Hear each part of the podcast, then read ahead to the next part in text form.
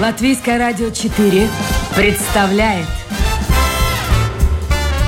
Александр Алексеев в авторской программе «Александр Студия».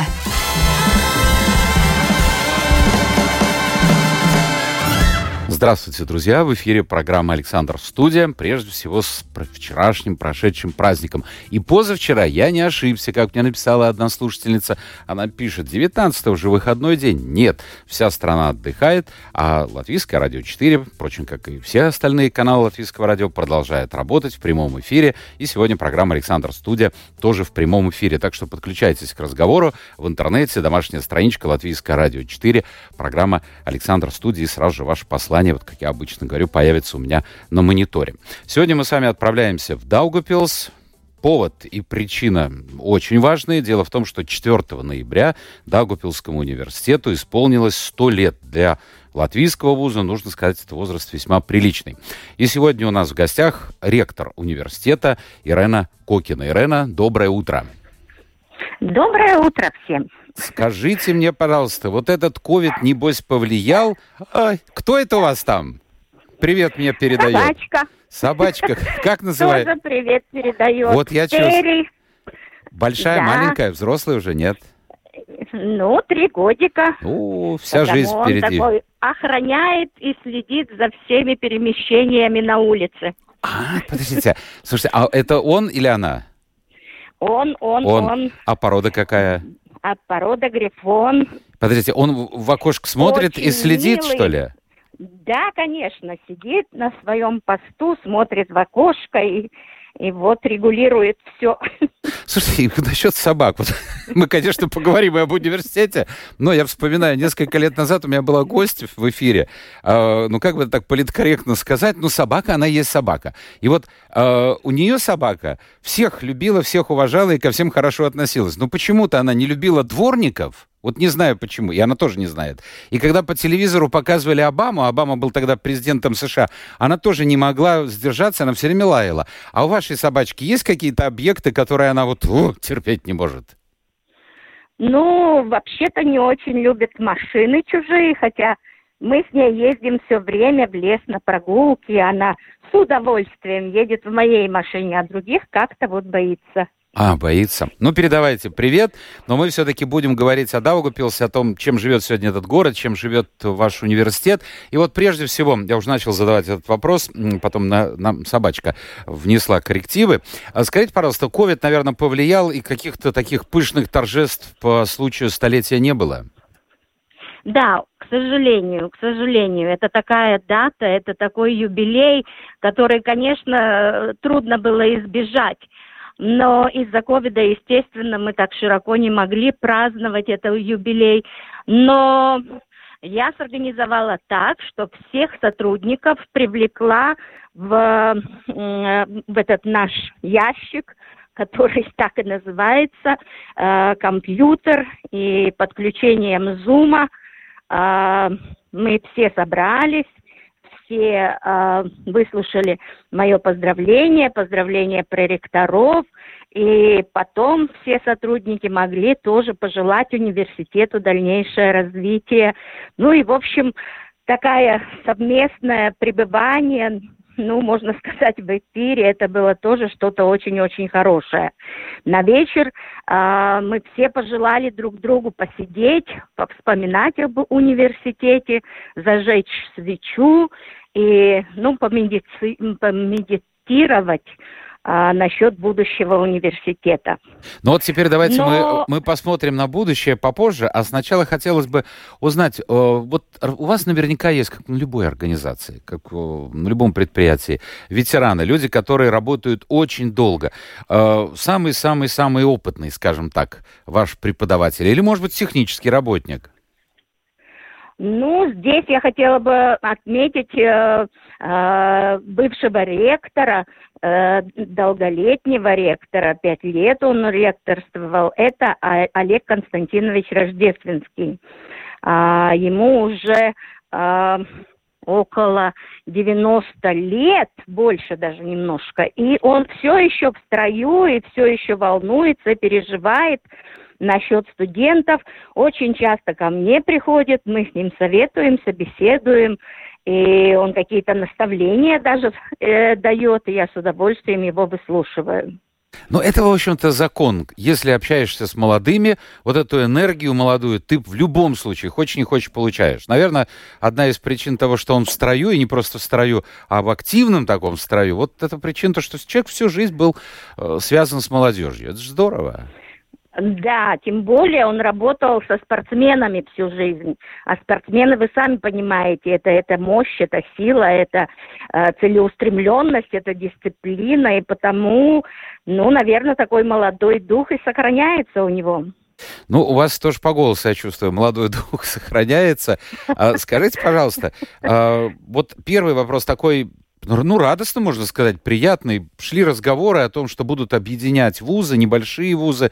Начали там подводить базу, сколько должно учиться в вузе. А вот если меньше, то тогда он не может существовать поодиночке. Но потом этот разговор завершился. Вот это временно завершился он? Или все-таки уже точка поставлена, и университет в Даугавпилсе, как и в Лепе, будет продолжать вот автономно существовать? Ну, трудно сказать, какие решения примут наши политики. Но разработанная Министерством образования и науки такой концептуальной модели преобразования вообще системы образования в Латвии, она, ну, довольно так это мощно работает, уже более двух лет, и дискуссии все еще сохраняются насчет изменений в типологии вузов. И, ну вот, э, это уже сейчас осу- осуществлено. И, к сожалению, э, региональные вузы, то есть Даугавпилский и Лепейский университеты, э, классифицированы как университеты прикладных наук. А о чем и, это говорит? Что это значит? Э, есть так называемые... научные зинатные университеты, угу. И вот университеты прикладных наук. Я думаю, что самое основное, э, ну, такое э, классификации вот э, таким образом, это в распределении финансовых средств. Конечно, Латвия должна идти со своими университетами, ну, довольно-таки серьезно в развитии, в первую очередь, науки и подготавливаемых специалистов, чтобы они были конкурентоспособны на международном уровне. Но в существующем финансировании все вузы в Латвии, я думаю, развиваться одинаково не могут. Это одно. Второе, конечно, есть, ну, такое э, фрагментация и, э, можно сказать, ну, такое садрумсталотыба, да, э, в, в учебных программах и э, желание министерства укрупнить, э, ориентировать на, может быть, такие э, какие-то сотрудничества между вузами, э, совместную деятельность. Но эти попытки э, все время продолжаются. И вот в прошлом году летом э, вроде бы мы подписали и создали такой консорций э, совместной деятельности между Лепоей, нами и э, Латвийской э, сельскохозяйственной, э, сельскохозяйственного университета. Но, к сожалению, э, и эта модель э, ну, дальше не развила свою деятельность, хотя мы работали довольно-таки серьезно и подключались и самоуправление, э, и мэры города, и Даугавпилса, и Лепаи, и министерство подписало этот э, договор. Но, к сожалению, ну, остановились как-то эти все э, проекты. Я понял. Проекты, Давайте мы да. уточним еще раз. Правильно ли я понял, что министерство, ну, государственные наши мужи разделили все вузы Латвии на две категории. Первая, в которых вузы, в которых ведется не только преподавательская деятельность, а и научная деятельность. А вторая категория, в которую вы попадаете, это вузы, где ведется только преподавание. Правильно я понял? Ну, это прикладная. Не совсем так. Так, уточните да, тогда. Да, прикладная, но а, и в прикладном университете, и как и в любом другом вузе, я думаю, которые вот вузы просто называются, а, научная деятельность, она должна быть сама собой, потому что ну, в современном мире преподавание любых специальностей, она невозможна без развития и научной деятельности тоже. Но акцент, естественно, научной деятельности именно вот в научных э, университетах. И там э, фундаментальные исследования э, в основе. Фундаментальные это ну, государственным таким уровнем они обозначены. А в прикладных университетах это действительно вот исследования тоже научные, но а, с прикладным аспектом, угу. То есть практическим применением. Больше на регион, да, понятно. Больше на практическое применение. Хорошо. Скажите, пожалуйста, о финансировании, что было бы понятно, потому что э, есть бюджетные группы, если смотреть с точки зрения студента или родителей, есть бюджетные группы, есть группы за обучение, где нужно платить. А вот финансирование вуза, финансирование вашего университета из чего складывается? Точно так же, как во всех э, государственных вузах, у нас есть бюджетные места, и здесь волноваться потенциальным студентам и нынешним студентам, конечно, не нужно а было. А вот в процентном потому... отношении, я вас перебью, в процентном отношении сколько бюджетных примерно? А, ну, у нас бюджетных а, где-то на семьдесят-восемьдесят процентов. А, То есть это оплачивает нас... государство? Это оплачивает государство, да. И на самофинансировании, а, в принципе, у нас а, ну, не так много студентов. Хотя раньше было намного больше. Вот об этом я Но хотел для... бы поговорить. У меня был господин Баршевский, известный ученый и преподаватель вашего университета. Мы тоже с ним говорили. И шел разговор о том, что был период, когда у вас достаточно много, и даже, кстати, и в Резекне тоже были, кто-то у меня из Резекненского вуза тоже был, рассказывал, были иностранцы, ну, из ближнего, скажем так, зарубежья, из э, стран бывшего Советского Союза. Как сейчас с этим обстоит дело? Ну, иностранные студенты и привлечение э, на учебу в университеты – это тоже задача нынешнего вуза, естественно. Но, э, естественно, мы не можем сравнивать себя с, со столичными вузами. Э, конечно, студентам э, привлекательнее ехать в столицу какого-то государства, чем в регион. Но, тем не менее, у нас тоже есть, э, ну, довольно такое э, серьезное количество студентов очень во многих программах, которые э, из зарубежья. Причем, э, ну, не только соседние э, государства, но и отдаленные, такие как Грузия, Казахстан, Киргизстан, Белоруссия, естественно, Литва. А и, вот эти последние и... события в Белоруссии каким-то образом повлияли на вас? Ну, в принципе, конечно, сократились, к сожалению, такие э, сотрудничества, но э, мы все равно сохраняем. Хотя отдаленно, но такое сотрудничество между многими белорусскими вузами, потому что то, что уже начато делать, то прервать, э, ну, это просто невозможно. Наука и культура, она развивается, и потому э, еще сейчас у нас научные сотрудники в наших лабораториях работают, и получают, кстати, латвийскую стипендию. Ага, то есть из других э, стран, в том числе из Беларуси. Я так правильно да. понимаю, да? Да. Хорошо, да. допустим. Э, вы, кстати, а вот для иностранных студентов обучение, по всей видимости, на английском идет? Да, конечно. На английском языке? Это, да. Мы разработали довольно большой перечень программ разного уровня, и бакалаврских, и магистрских, и докторских, которые параллельно идут на двух языках, на латышском и на английском. Давайте теперь посмотрим, где можно учиться у вас. Ну, прорекламируем сто лет вузу. Почему бы нет? Грех было не прорекламировать. У вас факультеты гуманитарные, э, да. музыки и искусства, социальных да. наук и образование и руководство. Да, вот так можно примерно перевести. Я с латышского да, сразу же перевожу. Да, и вы еще не назвали природоестественных наук и математики. Так, ну потому что это мне, это знаете, мы, для меня математика, это, это, это вообще было что-то, что-то особое, поэтому, ну ладно, хорошо, пять факультетов. А вот э, я помню, когда мы говорили с кем-то из министерства, там шел разговор о том, что же оплачивать, э, какие, скажем, профессии нужны государству, и, соответственно, какие профессии, учебу по каким направлениям будет государство оплачивать.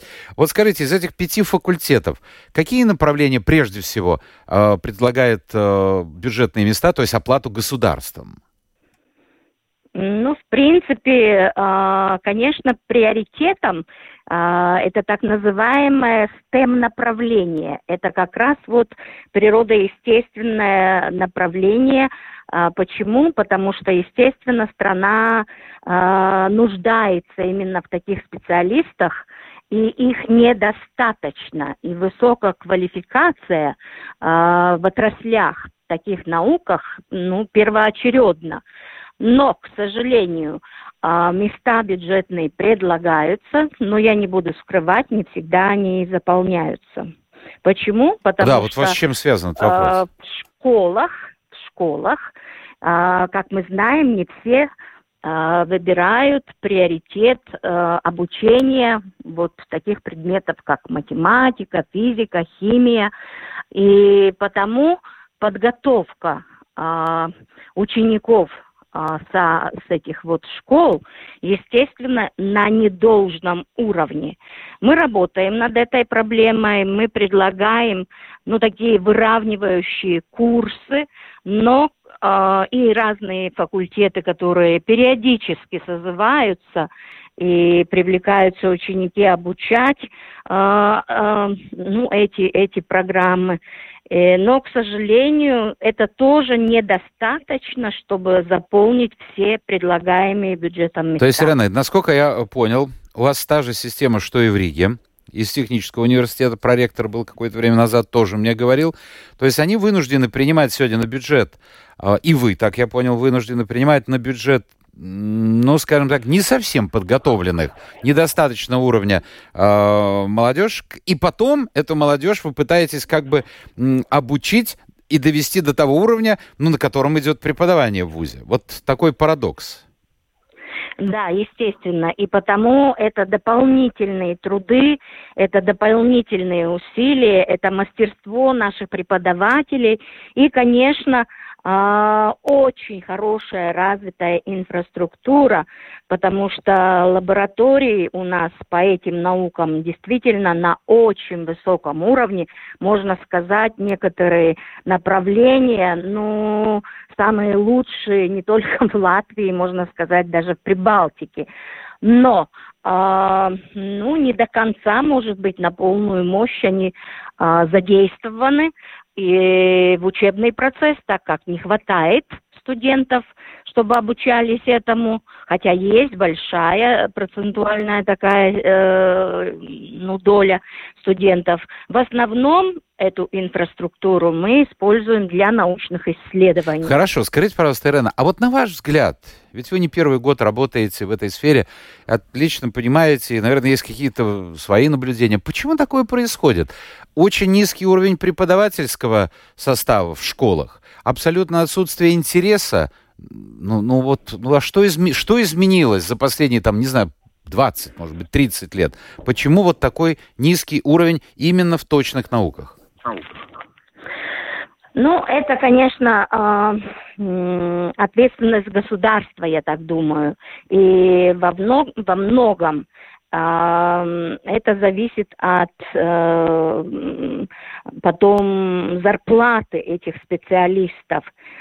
Ведь известно, что учителя, допустим, и ну, какие другие научные сотрудники получают намного меньше, чем работающие ну, в таких отраслях народной промышленности, где зарплата намного выше оплачивается. Хорошо. А с другой стороны, наука всегда у нас как-то... Я понял. Как-то, но молодые да. могут же по логике так получить образование хорошее, техническое, востребованное на Западе, и уехать туда с этим образованием. Такое не происходит? А, ну, происходит, но бывает, если талантливый, одаренный человек в, этим, в этих направлениях, то... А, как часто бывает, после школы тогда он стартует сразу в какой европейский вуз, и там обучается, и там и остается. Ага. А вот интересно сравнить уровень знаний наших школьников, выпускников, с уровнем знаний, в точных, я имею в виду, науках, тех же студентов из Грузии, как вы говорили, Казахстана. А есть отличия? Ну, если честно говоря, есть, конечно, отличия, и э, как и у каждых студентов это индивидуально очень рассматривается, но в целом, э, ну вот были у нас студенты, целая группа из Таджикистана, и э, они учились у нас на социальных науках. И действительно, ну, были большие трудности э, приспособиться к темпу, к уровню э, нашего преподавания, скажем так. Ну, намного, наверное, все-таки так ниже уровень всеобщего развития. Ну, где-то ниже, вот смотрите. Да, я, я понимаю, да, да, да. В каждой стране по-своему. А, да, а вот самые да. популярные направления... Готовы люди платить большие деньги, ну, относительно большие деньги, чтобы их э, чадо получило образование? Ну, очень много у нас сейчас обучаются из Индонезии, из Филиппин студенты. Правда, они не на э, весь срок обучения прибыли к нам, а только на семестр или на год. А на что? На кого обучения. они учатся? На кого они учатся? Они учатся на, на биологов, на коллептиологов, то есть, о, ну вот Баршевский, наш академик, он, он, он академик, он побывал несколько раз в этих странах и, ну, сорганизовал эту такую очень а, серьезную деятельность и а, совместное сотрудничество, как мы видим, не только на бумаге, а э, вживую. И вот они проводят и конференции, и экспедиции, и потому они заражены просто этой, этой деятельностью и научной, и обучающей. И они вот э, у нас сейчас где-то тридцать студентов, наверное, из этих стран. Как они себя ощущают? Потому что, ну, Индонезия, это Филиппины, ну, совершенно другая жизнь, другая ментальность да, да, и другая да. погода. Вот как они чувствуют? Как они живут у вас в Даугавпилсе? Естественно. Ну, здесь бывают и такие повседневные курьезы, что мы, допустим, объясняем, что у нас довольно прохладно и холодно. Но они понимают по-своему, они думают, что если одета кофточка и э, э, сапожки, то это вполне достаточно, ходить голыми ногами и, и, и без курток. Потому мы ну, оснащаем их этими вот, э, нужными, нужными одеждами и так далее. А, но я хотела сказать, может быть, и поделиться немножко и а, отношением общества к таким вот а, кардинально различным культурам. Имеется и... в виду, как Даугавпилс, горожане относятся к ним? Да, как горожане именно относятся, вот увидев таких студентов. Ну, к сожалению, не очень... А... по-доброму, да, отзывчиво, скорее как-то наоборот они избегают встреч и даже, может быть, останавливаются, фотографируют, а, ну, таким образом, ну, показывая, что мы не готовы еще к разновидности и совместной деятельности. Это ненормально, я считаю.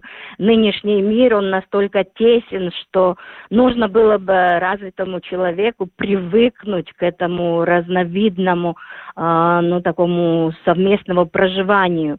Даугавпилс, конечно, отличается мультикультурным городом, но ну, приезжих из таких разных стран, которые действительно очень отличаются от наших жителей, ну, очевидно, еще общество не готово принять совсем. Ну и, наверное, их и просто немного, вот такие... немного их да, у вас да. в Даугавпилсе, поэтому люди, ну, ну как, ну это естественная реакция. Ну, вы знаете, да, это нужно привыкнуть. Ирена, в той же Индонезии э, я прямо пользовался огромнейшей популярностью. Сколько раз меня просили сфотографироваться с очень красивыми местными девочками, я не мог понять, почему. Потом я понял, потому что белых там не так много, а во-вторых, все-таки ростом я немножко повыше их. Ну, постоянно. А я, дурак, думал, что какое-то там продолжение будет. Ну, это да, у нас тоже такие случаи были, это естественно, особенно если блондинки выезжают. И, и фотографии делать, это, конечно... Ну, экзотика, такой, экзотика. Но, надеюсь, да, не переходят да, это рамки да. приличия, вот такие, ну, скажем, взгляды. Нет, нет, нет. Мы, конечно, их э, очень э, социализируем э, и привлекаем в различные культурные мероприятия. Но вот ковид нам, естественно, обрезал много чего, и потому э, мы должны жить изолированно, тем более, когда был локдаун, тогда мы вообще... ну, не пересекались, можно сказать, на отдалении, все производили, и обучение у нас. А сейчас? А вот сейчас? А, ну, вот сейчас мы начнем уже, а, ну, в таком зеленом режиме работать э, к Латвии. Угу. Непосредственно. Скажите, пожалуйста, да, вот по да. поводу ковида, вы уже затронули эту тему. Я бы хотел бы взглянуть не только на ваш университет, но и на Даугавпилс. Я знаю, что в Латгалии очень медленно идет вакцинация, и Латгалия, она отстает от всех регионов э, Латвии. Как у вас люди, ведь обязательно же преподавателю быть вакцинированным, если я не ошибаюсь? Да, да. К сожалению, статистика говорит о регионе не в хорошем таком фоне, можно сказать. И я не понимаю, с чем это связано, и что люди ждут, и на какие, я не знаю, происшествия еще надеются, отмежевываются от этой вакцинации и так далее. Но...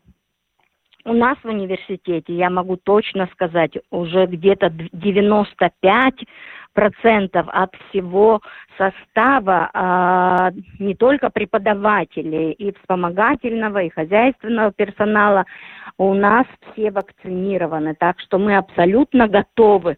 А, те, которые пять процентов еще... не вакцинированы, они по состоянию здоровья действительно не могут или находятся в больницах, или в декретных отпусках. Но я считаю, что э, это м, хорошая такая э, профилактическая работа была проведена, и мы... Ну, посмотрите, э, у вас вот профилактическая... Я все. думаю, что и объясняют и городские власти, да и, в общем-то, на уровне страны много информации, но объясните, пожалуйста, вот все-таки, ну, ну как, вот почему? Вот, допустим, вуз ваш, девяносто пять процентов, говорите, а в целом по городу процент довольно низкий. Вот что, что вот является причиной? Да.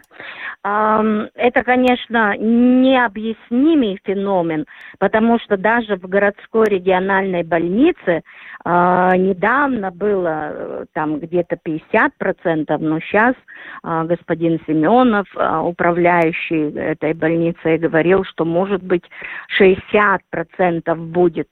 Э, сами медики, видя все это, насколько серьезная болезнь, насколько серьезное протекание этой болезни. И в конце концов, сколько смертей, э, вы, наверное, тоже в курсе, что показывали, какие ужасные кадры из морга, где просто складывают, как во время войны, умерших, и если действительно посмотреть на кладбище, то оно распространилось уже просто неимоверно, и это все свежие могилы. И тем не менее люди не идут. тем не менее не верят и все еще думают, что меня это, наверное, э, ну как-то пройдет стороной. И, ну вот, я не знаю, чем это объяснимо, но как-то со скептическим таким отношением к европейским вакцинам, что они вроде не до конца проверены, что не знаем, что будет в будущем. Но если перечислять все стереотипные такие домыслы, о чем говорят люди, это просто, э, ну, как-то человеку в здравом смысле, мне кажется, просто даже не верится. Но, тем не менее, а вот со стороны, может быть, России те вакцины, которые «Спутник» и так далее, верят, что они вроде как больше проверенные и надежные. А в России с точностью наоборот. Мне кажется, здесь причины немножко другие, но, но как-то странно, что если вот три региона — Визам, Земгала, Курзам, они как бы, так сказать, впереди, почему-то Латгалия позади. Ну ладно, давайте мы о приятном да что, поговорим. Если мы, если да. мы поехали э, в европейские страны, то там, наоборот, удивляются, почему такое, такое, такая ситуация. Там в очереди стоять, чтобы получить эту вакцину. Нет, ну, во-первых, я уже как-то говорил в программе, мне кажется, культура отношения к своему здоровью, не рассчитывание на то, что кто-то вот там тебе принесет на блюдечке, а ты сам, вот это твое здоровье, ты сам, твоя жизнь, и все. Да.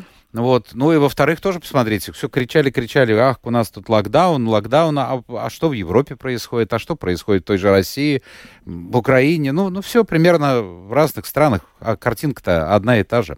Хорошо, вот я хотел бы вас спросить, вы же доктор психологии, профессор, и в сфере ваших интересов, в том числе, очень интересная вещь, развитие одаренности, развитие талантов. Вот скажите мне, пожалуйста, а действительно, ну, во-первых, это применимо прежде всего вашей научной деятельности, э, одаренности, таланты, скажем так, к сфере искусства или к сфере бизнеса? Потому что и таланты должны быть и там, и там. Ну, как мы знаем, конечно, одаренность, она очень разновидная, и э, так привычнее, может быть, считать, что это только э, к художеству относимо. Нет и нет. Вот сколько есть направлений деятельности человека, столько есть одаренных людей. И это действительно, ну, только мы можем способствовать этому, чтобы развивались эти таланты в различных науках, в различных деятельностях. Куда бы ни мы ни э, ну, э, верстус... Не смотрели бы, в какую сторону не смотрели бы. Да, не смотрели бы и не обращались бы. Как прекрасно, если там работает специалист, который мастер своего дела. И вот так. А можно ли развить? Вот скажите, есть такая точка зрения, что, конечно, на рояле можно научить любого играть, даже не имеющего слуха. На скрипке тоже. Но это будет, вы сами понимаете, какой результат. И также говорят, что, скажем, в бизнесе есть определенный процент. Кто-то называет там семь процентов, кто-то говорит десять процентов людей, которые способны действительно что-то делать серьезное в бизнесе. Попытаться может каждый, но, увы, это закончится для многих печально. И точно так же в политике, точно так же, э, скажем так, в развитии должности руководителя, неважно какого э, топ-менеджера. Вы с этим согласны, что все-таки предопределены какие-то м- люди быть, скажем, руководителями, какими-то не руководители, какие-то музыкантами, а какие-то писателями, а у кого-то просто нет этих талантов? Или не согласны с этим? Ну, естественно, наукой тоже доказано, что э, э, врожденный, ну, вроде как такой потенциал для каждого человека, он должен быть. Но это мизерная часть. Все остальное – это, ну, такой очень целеустремленный и кропотливый повседневный труд. И что вы говорили вот насчет э, управления. В управлении тоже, естественно, э, руководителей, менеджеров так называемых, ну, очень много, скажем так. А вот лидеров, э, которые... Э, вот по своей личности могут э, звать, чтобы следовали за ним, чтобы они внушали бы другим, что они тоже есть ценности и так далее, и так далее. Вот таких людей, естественно, не так много. Харизматичность нужна. А вот скажите, и... в Латвии вы можете назвать человека, который был бы вот таким лидером, не обязательно в сфере политики, потому что, скажем так, в период атмоды были такие люди. Прежде всего, в мире искусства, культуры, они, в общем-то, начали этот процесс возрождения страны. А вот сегодня есть такие люди, на ваш взгляд? Ну, я думаю, естественно, в каждой стране есть. А вы назовите, люди. на ваш взгляд, а, на ваш взгляд. На мой взгляд, вот эталон такой интеллигентности, компетентности, э, это наша экс-президент Вайра Вике-Фрейберга. Это действительно вот человек со статусом, с знаниями. И она психолог, кстати, по образованию.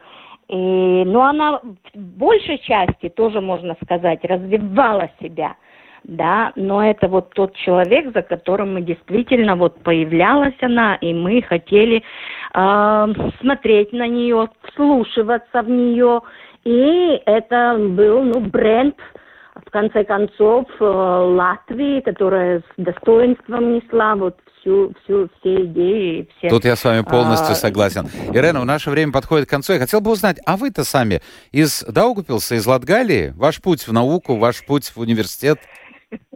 Да, из Латгалии, из Лудзинского района, из Рунденской школы. А, и это, ну, самая глубинка, к сожалению, эта школа сейчас не существует, но путь а, в науку я начинала в Даугавпилсском университете, и здесь а, получила, кстати, диплом учителя математики и физики, то, что вы назвали... То, что сегодня не очень востребовано.